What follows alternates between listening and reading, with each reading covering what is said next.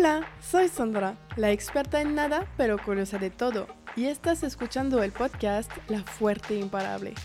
En este episodio estamos con Pablo Garribi, fundador y diseñador de la Sartorería, una sastrería donde se confecciona en su mayoría trajes, todos hechos en mano.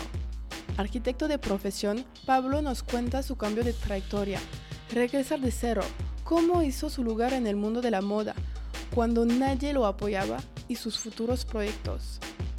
Si te gusta el podcast, puedes seguirme en Instagram at La y poner 5 estrellas al podcast en la plataforma donde lo escucha. La grabación del episodio se hizo durante el terremoto, entonces está posible que hay un corte un poco raro. Espero que le van a gustar el episodio con Pablo. Aquí vamos, se partí. Hola Pablo, gracias por aceptar mi invitación y bienvenido en el podcast La Fuerte Imparable. ¿Cómo estás? Muy bien, Sandra, no, muchísimas gracias a ti. Es un placer también estar aquí compartiéndome, compartiéndote todo, todo esto que, que crecí, ¿no? Este, que no fue fácil. Sí, pues justo vamos a hablar de eso. Antes que todo, ¿te gustaría presentarte para que nuestra audiencia te conozca? Claro que sí. Eh, mi nombre completo es Juan Pablo Garibi Palafox. Soy arquitecto de profesión, pero tengo mi propia sastrería. Este, desde los 13 años coso. Eh, agarré la máquina desde los 13 años y a raíz de eh, agarrar la máquina yo altero mis propias prendas. Este, y así sucesivamente mis amigos me piden de repente que les altere yo una, una prenda, ¿no? Este, a raíz de eso me nace mucho el, la creatividad, ¿ok? Eh, ya yo en un futuro pensando eh, mi tema creativo, no, no, empezó a los 13, eh, empezó desde que yo tenía uso de razón poniéndome una prenda poniendo yo mis propias prendas, ¿no? O sea, desde mis botas, mi tejana, ah. mis pantalones de mezclilla, que, que, yo quería mucho, ¿no? A lo que voy es... Eh, cuando iba a algún lugar de chico yo pensaba en ponerme este tipo de prendas. Ok. Entonces no es normal que te quieras poner este otro tipo de prenda de chico, ¿no? Creo que a la mayoría de los niños que yo conozco a esa edad, cuatro años, cinco años, eh, los, sus padres los visten, ¿no? En, en mi caso, yo quería ese, ese, ese producto. Si mis papás ya no me querían poner esa misma ropa durante determinado tiempo, pues ya me ponían otra, ¿no? Pues pero, pero lo que voy es, eh, sí concibo que tengo ahí un temilla con el tema de la ropa desde chico, pues, ¿entiendes? Pues justo vamos a hablar de eso. ¿Cómo era Pablo niño? ¿Cómo te describirías? Me considero todavía una persona observadora, pero desde chico he sido una persona en la cual cualquier elemento físico que exista alrededor de mí eh, lo trato de ver como diseño y si no, cómo lo podría yo resolver este eh, en diseño, ¿no? No una mesa, eh, oye, ¿sabes qué no me gustó? ¿Cómo lo, cómo lo podría yo, yo en lo personal desarrollarlo? Entonces, creo que de esa manera, de esa manera tú creces un poco tu tema de creatividad, ¿ok? Y poco a poco pues te vas este, formando ahí en tu cabeza estos temas de, creativos, ¿no? Yo lo desarrollaría de esta manera. Ahora, eh, mi padre tenía un cuarto de carpintería en, en, la casa que vivíamos de chicos. Entonces yo podía utilizar también mi creatividad en ese mismo cuartito de, de carpintería, ¿no? Entonces tenía todas las máquinas, tenía madera este, desde chico eh, utilicé herramientas pesadas como las mismas sierras. Entonces creo que todo eso me sirvió muchísimo para todo lo que estoy llevando ahorita. ¿Siempre tus papás te dejaron, por ejemplo, ir al taller y probar tus cosas, ser creativo? ¿Es algo que favorizaron en tu infancia? No, nunca, nunca. Este, a lo que voy es, yo me iba a este cuartito y ya cuando ellos empezaban a escuchar una máquina que la prendía, pues ya llegaban y me decían, no, oye, nada, pero eso es esto. Entonces, la mayoría de los, del diseño que yo generaba era cuando ellos se iban de la casa y ya este pues yo ya aprendía las máquinas y me ponía a hacer lo mío, ¿no? Este, obviamente existía el peligro, muchísimo peligro, pero pues te das a la tarea de encontrar la búsqueda con las mismas herramientas para que pueda fluir tu creatividad. Ok, súper bien. ¿Y qué, cómo fue? Ah, ¿Era alguien que está observador? estaba como alguien que sea más extrovertido o introvertido no, en yo, la yo creo que en el, este soy una persona con un carácter fuerte este una persona que que sabe llevar a un equipo entonces por ende no me, no, no estoy diciendo que sea un introver, una persona introvertida soy una persona que sabe llevar un equipo eh, de manera extrovertida no sé si estoy mal este, pero eh, en la infancia sí era un poquito más introvertido y trataba de, yo estar en mi cabeza maquilándola, ¿no? A raíz de ahí, yo me voy a San Martins terminando mi preparatoria, que es en, Londres. Y mis papás me ofrecen el hecho de que poder pagarme la universidad y, yo mantenerme allá, lo cual eh, por mi eh, temprana edad, que eran 18 y un nivel de conciencia un, poco menor, eh, lo que hice fue divertirme. Entonces, el hecho de haber estado, estado allá sin estudiar fue porque me divertí demasiado y, mis papás ya me hicieron poner en un cubículo y decirme, oye, ¿sabes qué? A ver, mejor estudiate primero algo que, que, ellos, ve, que ellos vieron, ¿no? De esta manera de, estudiar algo en lo que eh, puedas funcionar en la sociedad ah, de una manera, de una manera eh, económicamente hablando, ¿no? O sea, eh, viendo la filosofía de mis padres un poco arcaica, ¿no? Por el, por el tema de, de no confiar en uno mismo, ¿no? Este... Siempre fuiste bueno porque estudiaste arquitectura. Ajá. ¿Y siempre fuiste bueno en matemáticas y este tipo de materias? Nunca. Nunca, nunca. A lo que voy es. A lo que voy es. Me gustan las matemáticas hoy en día, pero lo que sucedía en mi infancia era que en realidad yo entraba a alguna clase y mi creatividad la utilizaba para poder pensar o en otra cosa o diseñar algo, ¿no? Entonces, nunca me gustó la escuela en general, ¿no? O sea... ¿Dibujaste mucho cuando estabas niño? Mucho, dibujaba mucho cuando era niño. Eh, casi, yo, recuerdo muchas de mis clases y, nunca me concentraba como tal en una cosa, sino que trataba yo de eh, buscar otra otro tipo de creatividad, ¿no? Tanto dibujando o haciendo eh, papiroflexia, ¿no? O sea, algún elemento con el papel, ¿no? Eh, tengo recuerdo de niño, cuatro o cinco años, no ponerme, no poder salir de mi casa si no me ponía una prenda que yo quería. Entonces, este, creo que el hecho del tema de la ropa abunda desde chiquito en mi, en mi vida.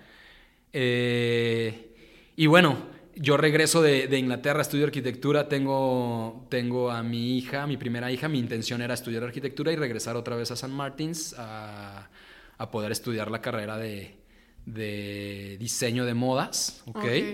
Pero siempre lo tuviste en tu mente que sí querías siempre, moda. Siempre, siempre, siempre. O sea, el hecho de estudiar arquitecto fue como un capricho de mis padres. Ok. Ajá. Eh, pero sí, siempre estuvo en mente y... Entonces, bueno, eh, partiendo un poco del tema de la arquitectura, yo salgo de arquitecto al cuarto, el cuarto año y... ¿Te graduaste? Me gradué. Ah, Tengo a mi hija posterior de la graduación. Entonces evita el hecho de poder ir a estudiar a San Martins y, poder en realidad ya, eh, por así decirlo, crear este sueño, ¿no? eh, lo, cual no me, no me evita el poder haber estudiado sastrería y a partir de, de un año estando de arquitecto, yo decido abrir mi propia sastrería. ¿Cómo hiciste este paso justo de, pues trabajas para un, ¿cómo se llama? Un lugar. Un despacho arquitectónico. arquitectónico y tienes un, pues algo fijo que te permite tener un ingreso. Claro, claro, claro. Y de decir, güey, tengo una hija y yo voy a no depende todo de mí, como tengo alguien más también que tengo que cuidar claro, y decir, claro, claro. yo voy a como dejar uno por el otro y sin haber estudiado realmente una carrera. Eh, aprendiste, pero no tienes Exacto, el, tema, el tema teórico, ¿no? Te vas con el tema teórico de, de las mismas sastrería, ¿no? Eh, fue muy difícil, empezando por el tema de, de, brincarme de una cosa a otra, pues porque obviamente es muy difícil hacer eh, algo de la nada. O sea, yo creo que hay muchas personas emprendedoras que tratan de buscar objetivos y tratan de buscar algún proyecto para, para ejecutar. Lo único que yo hice fue hacer lo que me gusta y, y a raíz de ahí eh, ir creciendo, ¿ok? Yo ganaba una cantidad de arquitecto y me ponía como meta poder eh, traducir lo mismo en sastrería. Entonces... Ok, empezaste como en lo mismo tiempo, como en tus fines de semana a hacer... Uh, ¿Sastrería? Sí. No, ya lo empezaba a hacer de, de, de, antes. O sea, haz de cuenta que eh, yo decido que salir de arquitectura todo mundo, me refiero a mi familia nuclear y mi, y, entorno. y mi entorno exactamente, este, se echan contra mí por el hecho de, over, este, ¿cómo vas a poder educar a una hija? Eh, o cómo vas a poder dar de comer a una niña en donde pues no tienes una solvencia económica segura, ¿no? Entonces eh, lo único que les dije fue, yo voy a hacer, yo confío en mí y, voy a hacer lo que me guste independientemente, pues se me echen atrás, eh, se me echen encima, ¿no? Por, desde todo, ¿no? Desde la madre de mis hijas hasta mis, mis mismos padres. Mi, mi, mi, padre no tanto, mi madre sí, eh, por el mismo miedo, ¿no? No, no, los, no los juzgo tampoco, ¿no? querían ver por bien para todos, esa fue su, su manera. ¿Y cómo hiciste para decir, no importa lo que dicen todo tu entorno, que es la gente que ves lo más y lo voy a hacer. Bien, bien, bien. Esto viene porque me gusta, ¿no? Porque te gusta. Cuando tú ya tienes algo que, que en realidad dices, ¿sabes qué? Lo voy a hacer porque, porque sé que me va a ir bien y porque, y porque me gusta y porque a través de, de esto que me gusta voy a ser más feliz. O que, no, no que sea más feliz, sino que voy a vivir de una manera eh, armónica en esta, en esta vida, en esta tierra, ¿ok? Haciendo lo que me gusta. Eh, yo creo que todo mundo tiene algo ahí que, que, que, que, es muy bueno en algo, ¿ok? Entonces hay que, hay que desarrollarlo, ¿no? Hay que, hay que, no es muy, no es nada fácil, ¿no? O sea, es, hay que buscarlo, hay que ir por ello, ¿no? No es despertarse y, ah, sí, tengo esta creatividad, hay que utilizarla. No, no, no, para nada. este... Y literal, ¿cómo hiciste para, ok, dijiste, yo no voy a trabajar más por el, despacho? El primer día, Ajá. ¿cómo, ¿qué hiciste? ¿Cómo conseguir un Catálogos, exactamente, no, ni siquiera, ni siquiera tenía un lugar, ¿no? Más bien conseguir catálogos de diferentes textiles. Los primeros eran nacionales, con los que empecé a trabajar. Y, y, después yo en realidad iba, me contactaba el cliente, porque a, a través del, a, raíz de los tres semanas, ya me empezaban a hablar ¿ok? O sea, yo empecé con determinado... Eh, yo empecé a, pasarle la voz a cinco amigos, ¿no? Ok. Eh, sí, tenemos que especializar también que eres uh, diseñador de moda, pero para cosas mm, más hombres. Sí, me, me, me, enfoco más a la, a la, a la de hombres, ¿ok? Eh, pero ahorita estoy haciendo mucho de mujer, ¿no? ¿Ah, o sea, traje sastre. Ajá, traje sastre, sí. Este... Me, me perdí que eh, la gente te hablaban como a las tres semanas. Ah, bien, bien. Le pasaste la voz a cinco personas. Exactamente, o sea, fue una transmisión de, de cinco personas. Tengo eh, un amigo que, que, también me ayudó mucho con redes en ese momento y, y a través de ese mismo este, sinergia se pudo dar todo, ¿no? O sea, yo ya... Al, al, segundo mes yo ya ganaba un poco más que lo de arquitecto, que era como yo lo tenía también este, eh, esa visualización, ¿no? O sea, eh, a que echarle ganas en todo ámbito, ¿no? Sino no nada más por el hecho de que me llegue nada más la, el trabajo. Ok, entonces en un mes pudiste sacarte un salario. Sí. Por todo que aprendiste antes, como aprendiste antes y el momento que empezaste tú sabías que estabas listo para Exactamente, exactamente. Ni independientemente no me, no me duró mucho lo estar listo, sino que eh, se dio se dio este hecho de, cada vez tener más clientela, más, más, a más gente les gustó mi servicio.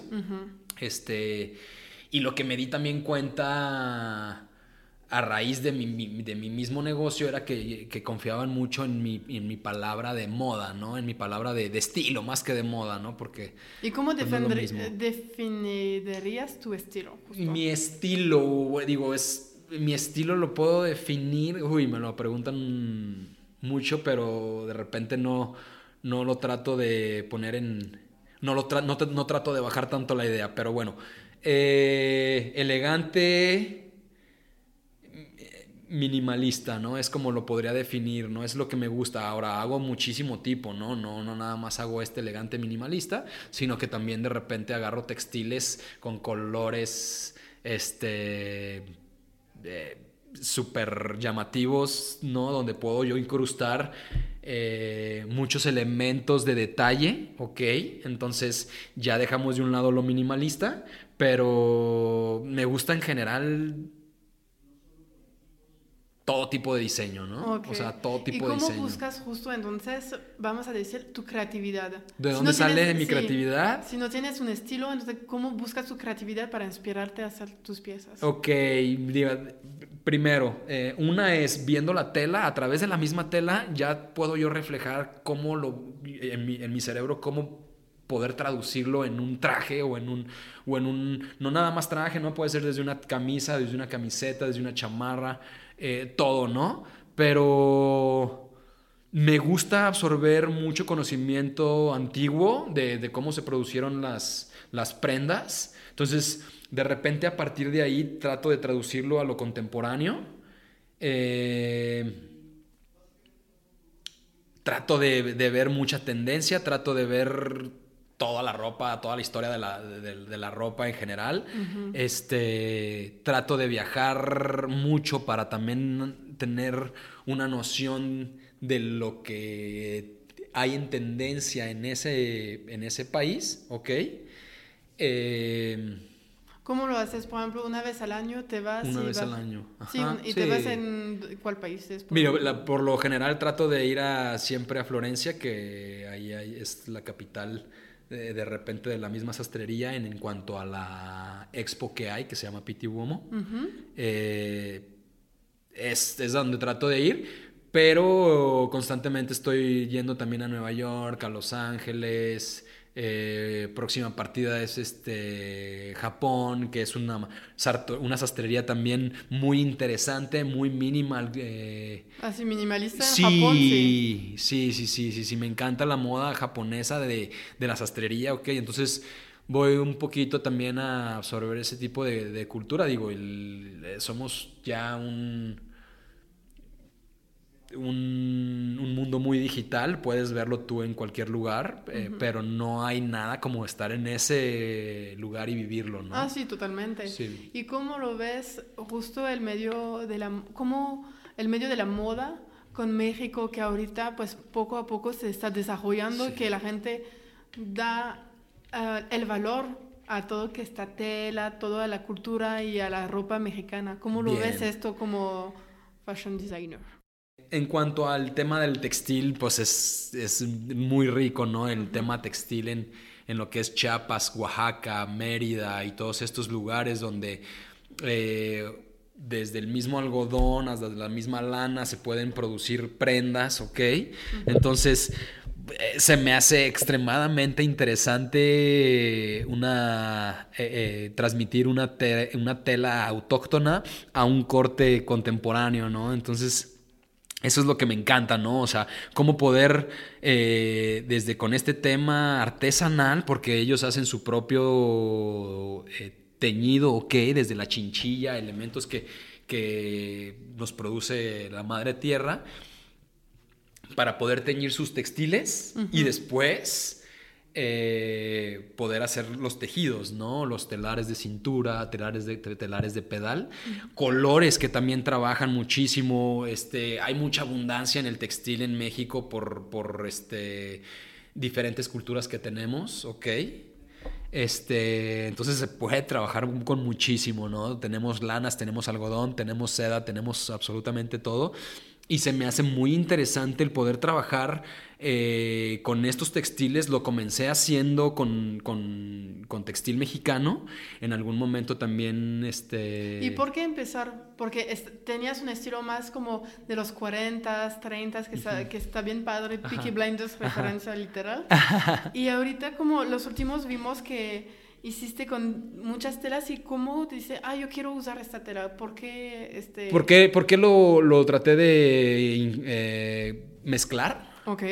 Eh, lo, lo, traté de mezclar eh, porque me encantó, el diseño, me encantó el diseño textil, me encanta el diseño textil, ¿ok? Cómo poder generar un patrón en esta tela y a través de esa misma tela ya te lo produces en, en el mismo traje, ¿ok?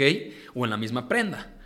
Este, entonces, se, me hace muy interesante el textil mexicano, porque una, son nuestras raíces, ¿ok?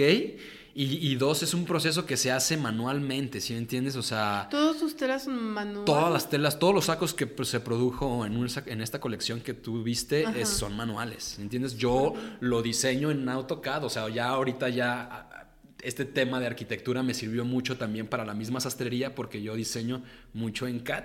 AutoCAD es un programa de arquitectura que lo diseño yo los patrones de cómo quiero que quede el bordado en la tela, exactamente, porque ellas tienen nada más 60 centímetros para poder hacer el telar. Cuando tú eh, un corte ordinario tú lo compras en tú lo compras en 1.70, en 1 en 1.40, perdón. Eh, tienes que hacer el encaje en estos dos textiles de 60 centímetros para que te den 1,20 mínimo y poder a partir de allí este, hacerte el, saco, ¿ok? Es muy interesante porque va más allá de, lo que es un, este, un traje, ¿no? Es primero también el, tema artesanal que nos están... Este... Y la proveeduría, ¿cómo hiciste para justo buscar y encontrar a las personas que... Se, que porque hay que agarrar confianza, pues no te conozco, porque te... como ese Sí, digo, es viajar. Fui a, viajé a este punto, ¿no? Viajé a Chiapas, de Chiapas me, instalé en San Cristóbal de las Casas. Y a partir de ahí fui, eh, renté un carro y iba a diferentes este, lados, ¿no? De repente me tomaba 10 horas en llegar a un lugar, entonces ya me tenía que quedar en ese lugar para poderme regresar a San Cristóbal este, pues lugares recónditos, lugares donde no tienen ni siquiera eh, eh, conexión eléctrica, ¿no? O sea, son lugares muy rurales donde se me hace muy interesante eh, su filosofía de vida, vamos, ¿no? Nosotros estamos muy ajetreados tratando de poder desarrollarnos y ellos en otro mundo totalmente donde nosotros, de nuestra perspectiva, pensamos que no tienen eh, tienen muchas necesidades, la cual tienen menos que nosotros. Este, y, más, y, más contacto con la misma naturaleza por el proceso que, que llevan también en sus textiles, ¿no? Pero bueno, lo que hice fue irme yo a, este, a estos lugares y, y, poder tener conocimiento, porque cada, cada lugar tiene diferente iconografía y cada tipo de textil y todo es muy diferente cada. Entonces, cada eh, prenda que hice, son 10, es de diferente parte de la región de los Altos de Chiapas. Eh, me gustaría, sí, en un futuro viajar a diferentes partes del mundo eh, y, comprar y hacer este tipo de colecciones, ¿no? ¿Cómo lo hiciste? Como lo hice, ya viajé a Perú, traje textiles, pero no generé una colección como tal, ¿no?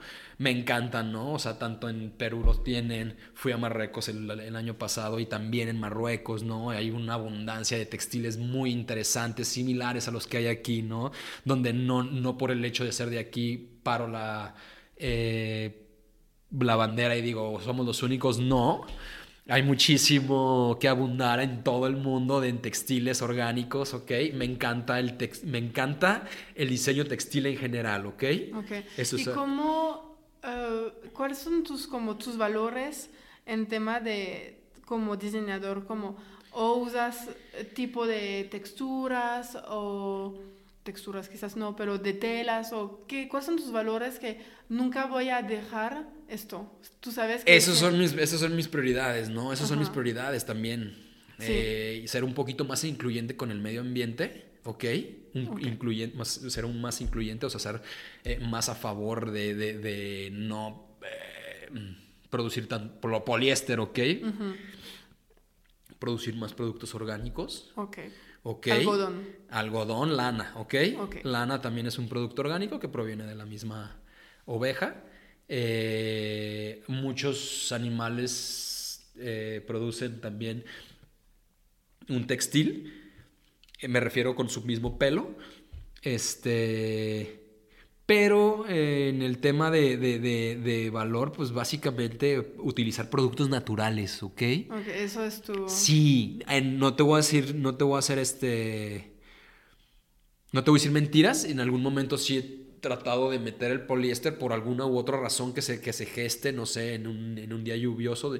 Sabemos que existen lanas que las repela el, eh, que repelen las gotas, pero es más eficiente un poliéster, ¿no? Entonces, eh, no me caso, o sea, lo que trato de hacer es eh, no ser tan rígido en ese mismo diseño, ¿no? Y poder bajar un poquito la idea con un poliéster, ¿no? Pero trato de trabajar siempre temas orgánicos. Va, súper bien. Y tengo una pregunta justo en este tema de cómo un cliente toma una cita en tu taller, etcétera, te puede decir, me gustaría algo así y tú lo creas con él, o es, tú tienes productos y lo ajustas a su, a su talla. Exacto. Mira, tengo, todo ha nacido a través del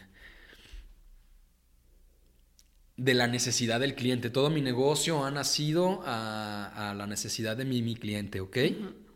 Eh, de repente hay clientes que llegaban al estudio sin cita y me decían, oye, ¿sabes qué? Necesito un traje para en una semana. Entonces, eso eh, lo trabajo como un pretaporte, como un ready to wear, ajá, que ya tengo un diseño que yo recomiendo, que es un diseño contemporáneo, pero como diríamos aquí en México, conservador, ¿ok? Que podría ser un diferente estilo como un solapa de pico. Solapa de pico es, como dice su nombre, tiene la misma solapa un pico. Y hay una que es la que abunda en el tema eh, industrial, que es la escuadra. Entonces trato de, no hacer algo igual que la misma industria, que se vea diferente, pero, pero exactamente eh, desde mi perspectiva, ¿no? Más elegante, donde sea una pieza que al cliente le pueda gustar. Estamos en un país, eh, me considero todavía conservador. Entonces no puedes ponerle una prenda que, salga, que sea de moda, ok, en, en, Europa, donde en realidad aquí no se la va a poner para un evento de boda, ¿no? Sí.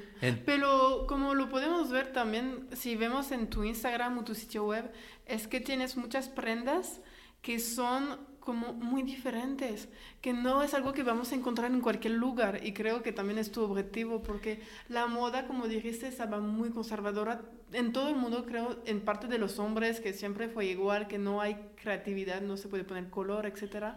Y los últimos años vimos en los red carpets que más eh, creatividad. Exactamente, exactamente.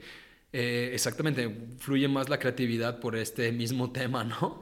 Entonces, eh, no, no, nada más tengo este tipo de prendas. Este, de hecho, mi, mi, mi proyecto principal es el hechura a la medida, ¿no? O sea, el, el cliente va contigo, hace una cita, lo, lo, entrevisto más o menos de qué es lo, sus necesidades, cómo es él, ok, también no puedo poner, ponerle yo algo que yo lo visualizo y que, oye, te voy a poner esto porque pues yo nada más te dije que te lo pusieras. No, tiene que llevar una base, ok. Oye, yo te recomiendo esto por tu tipo de, de, test, por tu tipo de cara, por tu tipo de cuerpo, por bla, bla, bla, ok. Entonces, a raíz de eso se hace como una pequeña entrevista y, y se escoge la tela, se escoge el estilo y es un proceso de dos meses donde tengo que verlo tres veces, medida, prueba y entrega. Y ese es como mi producto principal, ¿ok? ¿Eso es lo que vendes más ahorita? Eso es lo que vendo más desde siempre, ¿ok? Que, es, que, es, que funge como sastrería. Tenemos renta, ¿ok? Tenemos renta también. ¿Y los adaptas o cómo Esa adaptación es la renta, el proceso que se hace es que el mismo cliente se vea bien tanto como con la medida con una, o como con una renta, yo rento mucho a eventos de boda. Sí, la Ok. mayoría de tu clientela es para bodas. Exactamente, la mayoría de mi clientela es en rentas temas de boda y eh, se ajustan a este, a este cuerpo, ¿no? Tenemos nosotros diferentes tipos de medidas en los cuales ajustamos a, a su cuerpo para que se pueda ver bien este cliente y también se le, o sea, lo que tratamos de hacer mucho es trabajar mucho con la calidad de la hechura y con la calidad de la tela, porque también se ve mucho, ¿ok?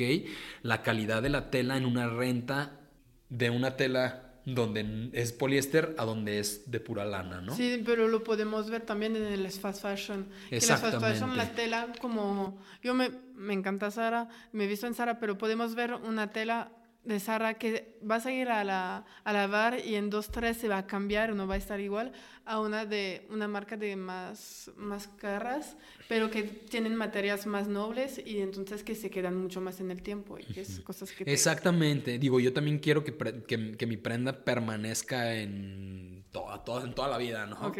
Si O no sea, cambias de medidas, te lo Si no cambias, poner. bueno, puedes cambiar de medidas. Esta te- tenemos adentro material para poder, cuando se hace a la medida, Hacemos esto consciente de que tenemos material adentro para poder, este, eh, Acomodar, ajá, soltar o ajustar. ajustar así. Ajá. Ok. Entonces, más que nada, es, ese es como nuestro eh, proceso de renta, ¿ok? En el cual podemos... ¿Y cómo justo manejas tu día? Porque ahorita eres un negocio que no lo puedes hacer solo. Empezaste solo, como dijiste, pero ahorita no puedes hacer todo de coser, de, de atender al cliente, de tener la parte creativa de la, campaña, pero también de ir a ver las innovaciones que se ven. ¿Cómo haces? Y la parte administración de la empresa. ¿Cómo lo manejas? Bien, eh, digo, todo esto se, se fue gestando poco a poco, como el mismo cauce me lo fue llevando, ¿ok? Ahorita ya somos un equipo. Eh, ¿Cuántos están ahorita? Somos alrededor de 12 personas en el estudio y también trabajan personas eh, no nada más en el estudio, sino que alrededor de, de que vendría siendo de, el globo, ¿ok? Ujú. Donde ya son parte también de la misma sastrería, ¿no? Pero el equipo en sí somos 12 personas y cada quien ahí tiene su rol de, de cómo llevarlo, ¿no? Desde personas que nos ayuden a, a, eh, también como eh, recomenda- recomendadores, ¿ok? Este, que ¿Cómo fungen tam- recomendadores? recomendadores, o bueno, se podría decir como est- eh, estilistas o, o- o las personas que podrían ser como mis, mis, ay, se me fue la palabra. ¿Cómo eso no- para los ajustes, etcétera? Mm, Exactamente, digo, como yo funcioné al principio, ellos ya los tengo así como mis, sucesor- como la mis parte, sucesores. de, mis de la parte de sucesores. hablar con el cliente y saber Exactamente, exactamente. O sea, ya pueden ellos hablar con el cliente, ya pueden este, hablar contigo y transmitirte este y transmitirte todo este proceso que yo también ya te llevaba. Este, ellos ya lo pueden hacer también porque ya tienen ya me absorbieron básicamente todas mis necesidades de cómo yo a través del ojo veo el diseño o cómo puedo ver a esta persona ya llegando, oye, ¿sabes qué? Se me vino a la mente ponerte esto, ¿no? Eh, muchas personas también confían en mí, en, cuando vienen conmigo, confían en mí, oye, ¿sabes qué? Te lo dejamos a tu criterio, tú En tu proponnos, ¿no? exactamente, tú, propon, tú, tú y ya nosotros, este, yo ya también te defino si sí me gustó o no me gustó, pero la mayoría de, que se, eh, de personas que se proponen eh, salen felices por el, el mismo tema, ¿no? O sea, ahora, yo no soy una persona que,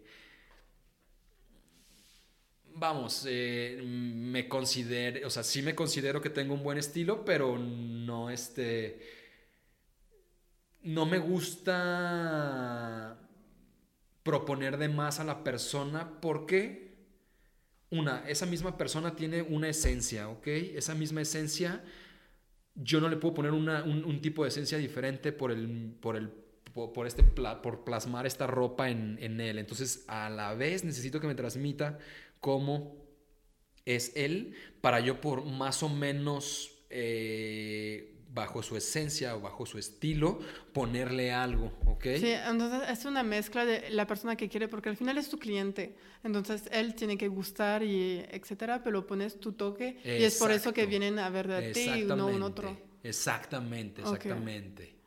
¿Y a qué te dedicas ahorita? ¿Qué tienes? Diseño. Diseño Ok, puro. ahorita digo, sí recibo eh, personas. eh, estamos en, en proceso de abrir otra sastrería. Entonces también viendo este tipo de proyectos, tengo muchos proyectos aleatorios. eh, Pues, ¿cuál- ¿Cuáles son? Por ejemplo, ¿te gustaría tener un otro taller en otro lugar, una boutique? Sí, boutique. Este, boutique, eh, estamos por abrir otra boutique aquí en Guadalajara. Este, y eh, posteriormente queremos abrir otra en... tenemos planes, ¿no? Abrirlo en Nueva York. Ah, súper bien. Eh, mm, en cuanto al tema de, de proyectos, pues abunda muchísimo, ¿no? ¿no? Porque yo de repente, eh, en mi libro de bocetos, eh, estoy haciendo un cajón para bolear zapatos y, y la persona que está llevando ahorita la administración, que es mi hermana, me dice, oye, pero pues está bien, está bien bonito, pero pues tenemos que... tenemos que producir este proyecto o qué, qué es lo que quieres con este proyecto, ¿no? A lo que voy es yo ya diseñando, teniendo el tema creativo, pues, yo lo tengo ahí, ¿sí me entiendes? Y muchas personas preguntan, ¿no? Pero tiene que dejar, tiene que enfocarse un energía en ese proyecto, no nada más es ya lo diseñó la persona creativa, ahora hay que tratar de venderlo, ¿no? Sí, y Entonces- todo, y la parte de zapatos, ¿lo estudiaste también? ¿O cómo haces Eh, bueno, para el, diseñar el- el- zapatos? el- el boleador de, el boleador de zapatos es, es en el que tú limpias los zapatos. Eh, no, otra vez te repito, no. Trato de ver el diseño en general. Nunca, no, no estudié ni- ningún tema de, de zapatos. Este, pero trato de inculcarme antes también de poder diseñar. Y no nada más he diseñado eso, o sea, diseño todo, ¿no? Todo lo que existe en el estudio, desde sillas, este, probadores, racks para los, para los este, separadores de los, o para guardar la ropa. Todo lo que existe en general en, la misma, en el mismo estudio, este, es diseñado por mí. Pero entonces, ¿cómo? Diseñas una silla, pero nunca hiciste antes. ¿Lo dibujas y lo hablas con alguien que sabe hacer o cómo lo haces? No, no, no, ¿Lo no, pruebas no, tú Lo solo? pruebo yo solo. Todo, fue, todo es prueba. Todo eso que hacía lo hacía yo también de chico. Entonces, ahorita todo eso que eh, lo tengo en la cabeza y lo pongo en material, en tema físico, me sale más, obviamente, que cuando estaba chico, por el hecho de saber cómo desarrollar y qué tipo de herramientas voy a utilizar para desarrollar este producto. No. Ok, trato de tener muchas herramientas en el estudio, desde en, mi est- en el estudio hasta también eh, eh, temas generales como carpintería, ok, que también puedas utilizar, ¿no? Puedes utilizar mucho. Utilizo mucho, es, eh, pues utilizo mucho también sierras, utilizo mucho este, Dremel, util- utilizo mucho diferentes cosas que no se ven mucho en la sastrería muy a menudo porque trato de incluir yo y hacer todo, ¿no? El mismo hecho de, de última, en, en mis semanas pasadas estaba haciendo un elemento con borrego, Ujú. ¿ok? ¿Qué es moreno? Borrego es una oveja. Ok. Entonces eh, me dieron la piel del borrego y eh, corté, le corté el pelo al borrego Para poder diseñar una pieza. Entonces, pues es tiempo, es una semana estando pelando ahí yo hacerlo personalmente porque pues yo soy el diseñador y yo quiero ver más o menos cómo, cómo quiero que me quede, ¿no? Pero de repente me meto y me clavo muchísimo en cosas. Eh, se me vino a la imagen una lámpara, la dibujo y oye, ya tengo proyecto como pa- para las personas diseñadoras de arriba del taller. Oye, ¿sabes qué? No vamos a hacer ropa, ahora vamos a hacer esta, esta lámpara de repente, que es muy, muy, no es muy a menudo, ok, es, no es muy normal, pero me gusta para que también esta misma gente se vaya desarrollando con cualquier otro elemento y no nada más con una ropa, ¿no? Ok, entonces puedes vender también todo que estás en tu estudio de la silla y todo. Si te lo todo preguntan, lo tengo- puedes Todo lo rehacer. tengo en catálogo. Ok. Sí. Entonces es más, más que como ropa, es más un estilo de vida en general, como, como quieres que esta actitud que tienes con tu, eh, tu ropa lo puedes traer también afuera con una lámpara, una silla, un costal de box, porque tienes costal de box también. Entonces como tu Todo es- mundo. todo es como tú lo dijiste ahorita, exactamente. Es como un estilo de vida, es un estilo de vida. O sea, yo todo lo que trato, tra- yo lo que trato de de ver a través de, de mis ojos es que, que, que exista diseño, ¿no? Y, y no por el hecho de que me guste un banco, este, más bien por el hecho de que me guste un banco, tratar de transmitirlo en un diseño acorde, ¿no? Que a mí me guste, ¿no? Punto, ¿no? Pero sí, todo lo que existe alrededor de, de mi diseño es pues, todo, ¿no? O sea, bolsa, este, cualquier elemento que, necesitemos día a día, hasta cualquier eh, diseño interiorismo, de interiorismo, todo, todo en general, el mismo taller también de, de la parte donde está el estudio diseñarlo acorde, que se sienta también la gente eh, dispuesta a trabajar, ¿no? Con cualquier herramienta y, que tengamos todas las mismas herramientas, ¿no? Entonces, pues básicamente... ¿Y cuál fue tu reto, por ejemplo, porque pasaste de arquitecto a tener tu propio taller y a desarrollar tu marca y ahorita pues dices que tienes otros proyectos de crecimiento, etcétera. En todo, ¿cuáles son tus retos los más importantes que tuviste?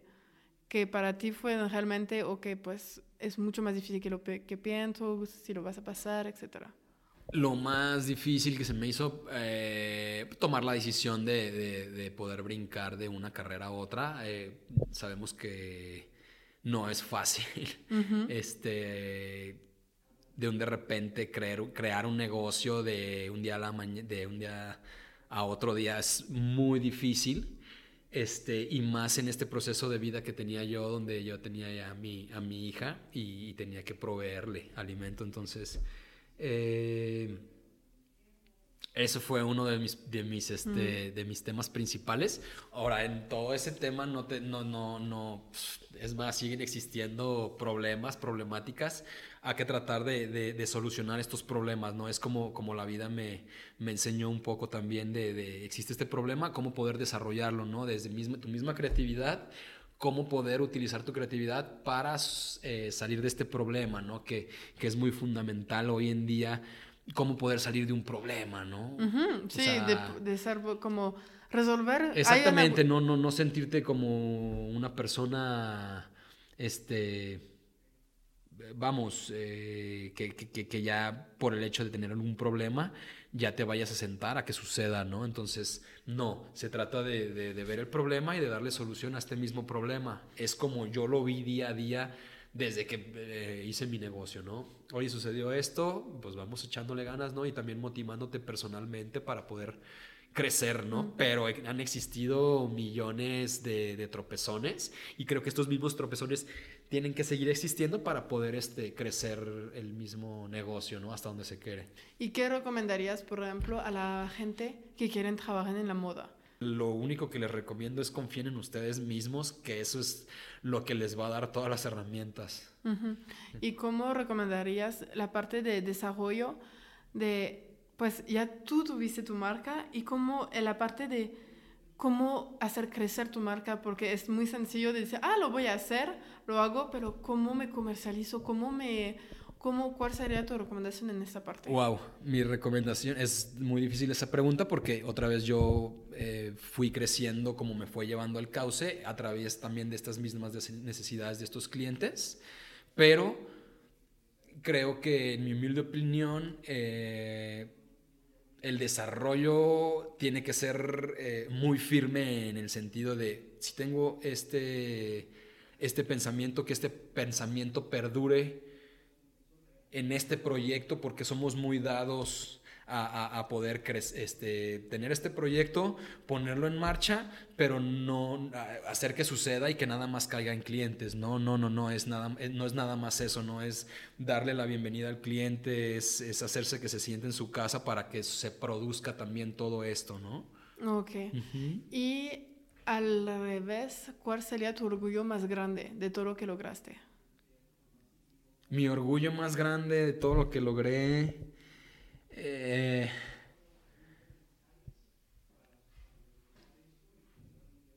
digo, obviamente me enorgullece el estar en donde estoy.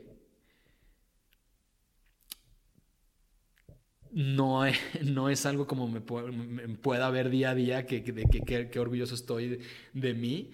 Eh, de repente lo pongo, me lo pongo a ver y suena un poco egocéntrico, pero estoy orgulloso de mí por mucho, por haberme dado la oportunidad de, arriesgarme a este proyecto que, me encanta, que amo.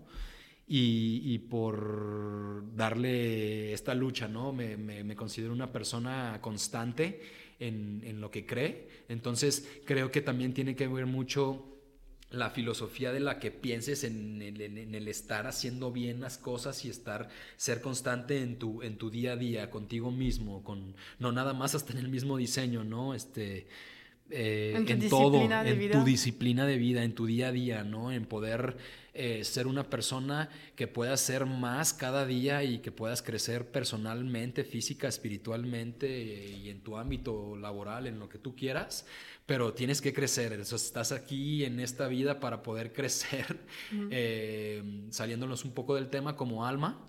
Entonces, eh, a ver, ¿qué estamos entonces haciendo? ¿no? Si tienes la oportunidad de crecer como alma y hacerlo de esta manera, pues qué mejor, ¿no? Sí, ¿y cómo justo hiciste para ser, siempre fuiste alguien disciplinado? Mi, en mi casa, mi madre fue una de las primordiales personas que me hizo ser una persona disciplinada. Entonces, eso te ha ayudado realmente a hacer crecer tu negocio y estar donde estás de...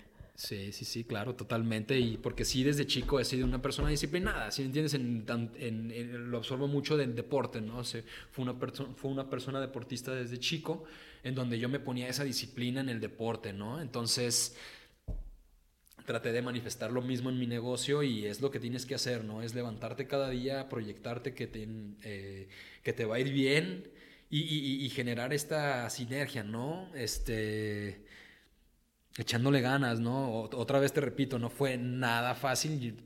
Em, comencé tomando medidas en cafés, creo que eh, ahí hubo una especie de paréntesis y nos fuimos a otro lado, pero no dije que yo empecé tomando medidas en cafés, ¿ok?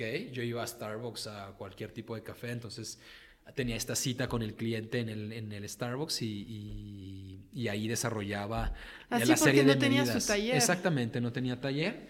Ahora, en ese entonces eh, tenía yo una, un carro en el cual me gastaba muchísima gasolina, entonces mis trayectos los tenía que hacer en bicicleta, tanto lo de paquetería, recibir y ir con el cliente, bla, bla, bla, bla, bla. Entonces, este proceso fue muy es, muy extenso, ¿no? Te lo estoy resumiendo. Pero justo, vamos a hablar de eso. Digo, te lo estoy, te lo estoy resumiendo porque, porque pues bueno, es, muy extenso, pero yo... ¿Cómo empezaste? Duré, dos años andando, o sea, mi proceso fue... a partir de tener este catálogo y yendo el cliente con con el cliente, este, yo me acomodaba con mis citas por las tardes con los clientes y producción por la mañana. Entonces, mi producción era en la mañana, llegar las telas, tengo que ir por estos productos de, herramienta, tengo que hacer, tengo que ir por estos productos de, eh, se, se, les llama habilitación, pero son los productos que vienen dentro de un mismo saco. Entonces, eh, mi hora de trabajo de producción era en la, media mañana del día, en, la en, el transcurso de la mañana, y el otro, el, otro, tema de ya poder ver a mis clientes era por la tarde. ¿ok? Entonces, pues en la mañana yo agarro, yo mis, mis trayectos donde yo veía a mi equipo en ese entonces eran trayectos muy largos, desde 21 kilómetros. Entonces, eh, otra vez te repito, yo me ves en este punto en donde ya está armado un proyecto, pero bueno, donde, de donde yo vengo es de, recoger todo como panadero, ¿no? este, no es por ser descriptivo con el tema del panadero, sino que poniéndome en paralelo a un, a un mismo tipo de trabajo, ¿no? Sí, literal. Y la cosa es que, entonces, no te, ¿dónde estabas haciendo las producciones? Porque me dijiste que no tenías taller. La, la taller es una cosa y eh, lugar donde yo reciba gente podría ser otra, ¿ok? Ahora tengo todo en donde mismo ahorita, en este lugar, en este entonces no tenía, tenía un taller de producción que estaba en Tetlán. Ok. Ok, Tetlán es, yo creo que la, los lo colindante entre Tonalá y, eh, bueno, Guadalajara. Este, donde son eh, rutas muy largas Y ahí, este, otra vez te repito, ¿no? Donde yo iba en bici. Hasta allá. Exactamente. Entonces, regresar, este, tener ese proceso, ¿no? Tener ese proceso de levántate temprano, hacer tu día y ahora sí a las nueve y media ya comienza tu día laboral, ¿no? Donde vámonos, este, vamos a hacer todo este recorrido, donde lo tengo ahorita visualizado, lo pienso atrás y digo, wow, o sea, está muy interesante porque estas son las cuestiones en las que tu, negocio puede funcionar, tratando de, hacer tu esfuerzo día a día, porque no era, no era nada fácil para mí ir a un lugar eh, en bici y, poder este, eh, hacer todo este proceso, ¿no? como lo dijiste, te hiciste mucho, la gente te recomendé, te recomendé. Es así que hiciste tu clientela, entonces de producir un producto que te gustaba, que le gustaba a la gente, se hizo que funcionó tu negocio. Exactamente, exactamente. Digo, yo creo que son varias, varias vertientes de donde, del crecimiento de tu negocio, desde el mismo esfuerzo que estás haciendo por hacer que, que, que, se produzca este, esto, que se haga real, ¿ok? Que es el hecho de levantarte temprano para poder este, eh, hacer que las cosas se den, punto, ¿no? Este, yo veo muchas personas que de repente me vienen y me piden un ejemplo o una, una recomendación de cómo pueden crecer algún negocio y, y piensan que se les va a dar de un, de un día para otro, ¿no? Entonces, no es trabajar. Es, trabajar, trabajar, trabajar, trabajar, trabajar. Días que esos días que no quieres, no, quieres trabajar no significa... El hecho de, de, trabajo no significa que por el hecho de yo, que me guste a mí la ropa y diseñar, eh, no me guste todo este proceso que se tiene que hacer anticipado para que se llegue a esta prenda, ¿no? Porque no me gusta el ir, en, en, en ese entonces no me gustaba ir a paquetería por una tela y poder este, eh, ir a mi taller y, mandar todas estas telas o, viceversa, ¿no? Entonces, eh, algo que les pueda yo, yo compartir es, no, cada día que se levanten es echarle de ganas, agradecer el día y, y, otra vez, ser conscientes de poder echarle ganas, ¿no? O sea, no, no, no hacerse patos, ¿no? Literal, así. ¿No, conoces esta expresión? yo, veo, yo conozco muchas personas que le tratan de echar ganas, pero no otra vez, ¿no? O sea, y si no te fue bien y es otra vez este, tratar de ver la posibilidad para que te vaya mejor, ¿no? Día a día, ¿no? Es, es, es así como yo me, es así como yo he crecido y me he, crecido en mi empresa, ¿no? También absorbes mucho de diferentes, eh, leo mucho, leo mucho de diferentes empresas para yo también ver en qué posición estoy, qué me encuentro y qué necesidades también pueda yo aportar desde el nivel emprendedor hasta el, nivel que quiero mi empresa.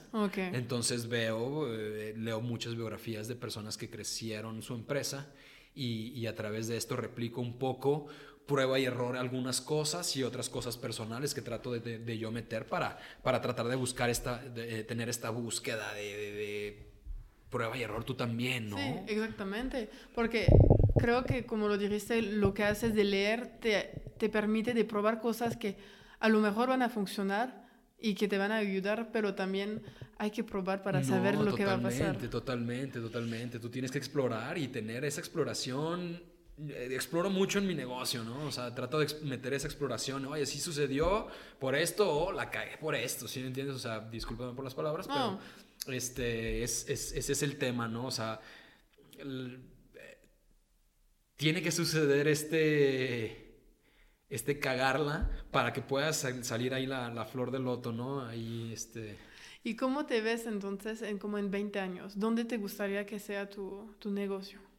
Mi negocio, digo, mi negocio sí creo que es muy diferente a, digo, me gustaría que mi negocio estuviera en diferentes partes del globo. Y, personalmente sí me gustaría, ya en 20 años, yo creo que sí me gustaría eh, aportar desde el diseño mexicano hasta el diseño en general a nivel mundial eh, impartiendo clases de, mi mismo conocimiento para que a través de esa herramienta que yo pueda impartir se pueda absorber o las personas puedan absorber esa tener esa apertura y esa visión de, de qué es lo que pueden ser también en diseños eh, a mayor, a futuro. Va. ¿Y tú personalmente dónde te, ve- te verías? Yo personalmente me vería en tu casa eh, ya terminando un estudio en, como te comento, en tu casa hay un espacio en el que quiero utilizarlo creativamente nada más.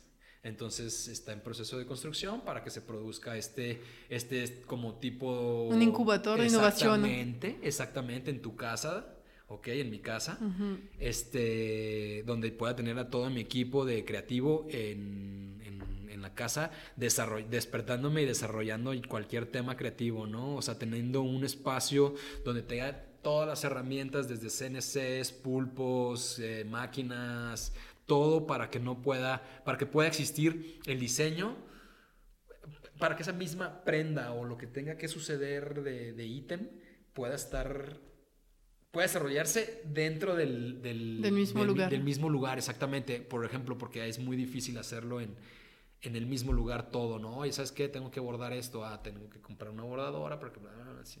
Y aparte por los nuevos diseñadores es imposible de hacer eso. Entonces, de Los tener nuevos- nuevos... diseñadores, si quieres probar algo, pues si tienes todo al lado, no tienes que moverte y Exacto. y todo. Exacto. Tiempo, ¿no? Tiempo, ¿no? Que- que- que es muy básico para nosotros. Y muy importante. Ajá, y muy importante. Y ahorita, Pablo, estamos llegando hasta el fin del podcast. Y te- todo el mundo tienes que contestar algunas preguntas. Ah, con todo gusto. Qué chido. Me da mucho gusto. Si tuvieras la oportunidad de cenar con alguien vivo o muerto, ¿con quién sería? Eh... Buda. Ok. Buda. Ajá. ¿Y qué crees que van a cenar o de qué van a Eh, platicar? no, me, me- me- se me viene más bien a la, a la mente tener una charla. Ok. Sí, sí, sí, sí, sí, sí, me encantaría tener una charla, más que nada. Ok. Ajá. ¿Y de qué? ¿Sobre qué temas? Eh, creo que sí, te- temas espirituales, ¿eh? Sí, te- temas, espirituales, pero si me preguntas por alguien en, en el ámbito no, está de, bien. de diseño, digo, no, te, no, te puedo que- contestar. no tiene pero que- pero se me si vino a la mente, se me vino a la mente Buda, ¿no? Porque es algo que es importante para ti, todo el tema espiritual. Exactamente, proviene de ahí también, de toda la misma creatividad, todos estos bajones de, de, de creatividad, se podría decir, porque la creatividad se, des- se descarga a- en, en estos pequeños, momen- en, pequeños momentos, ¿no? Esa es la creatividad, que te- son estos pequeños destellos, ¿no? ¡Pum!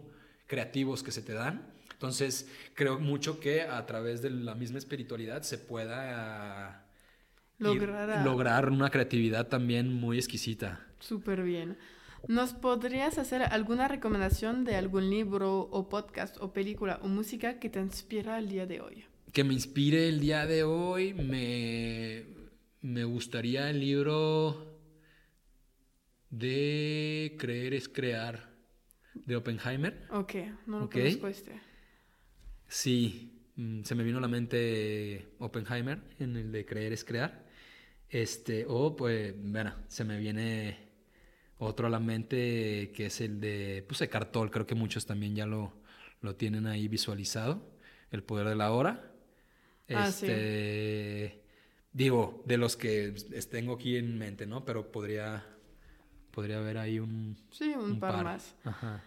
Me gustaría saber si hubiera alguien a quien quisieras que yo entrevistara para hacer algún otro podcast. Alguien que... que tú seas- estás Mm, no curioso. sé si ya lo entrevistaste, este, pero podría ser.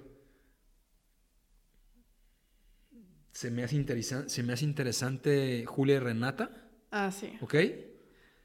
Se me hace interesante Gibran. Gibran es pintor. Ok. Gibran Julián. Y se me hace interesante. Ay, no manches, se, me- se me. Una. Una diseñadora. Si quieres me la puedes Te, pasar te después. lo puedo pasar, Simón, Sí. pero se me hace interesante ella. Ok. Ajá. Y por fin, ¿dónde puede contactarte? Y por fin, ¿dónde puede contactarte nuestra audiencia que quiere pues ver tu trabajo o que tienen preguntas sobre ti, etcétera? Pueden hacerlo en Instagram, en la sartoría pablogaribi.com o en la personal que es Pablo Garibi.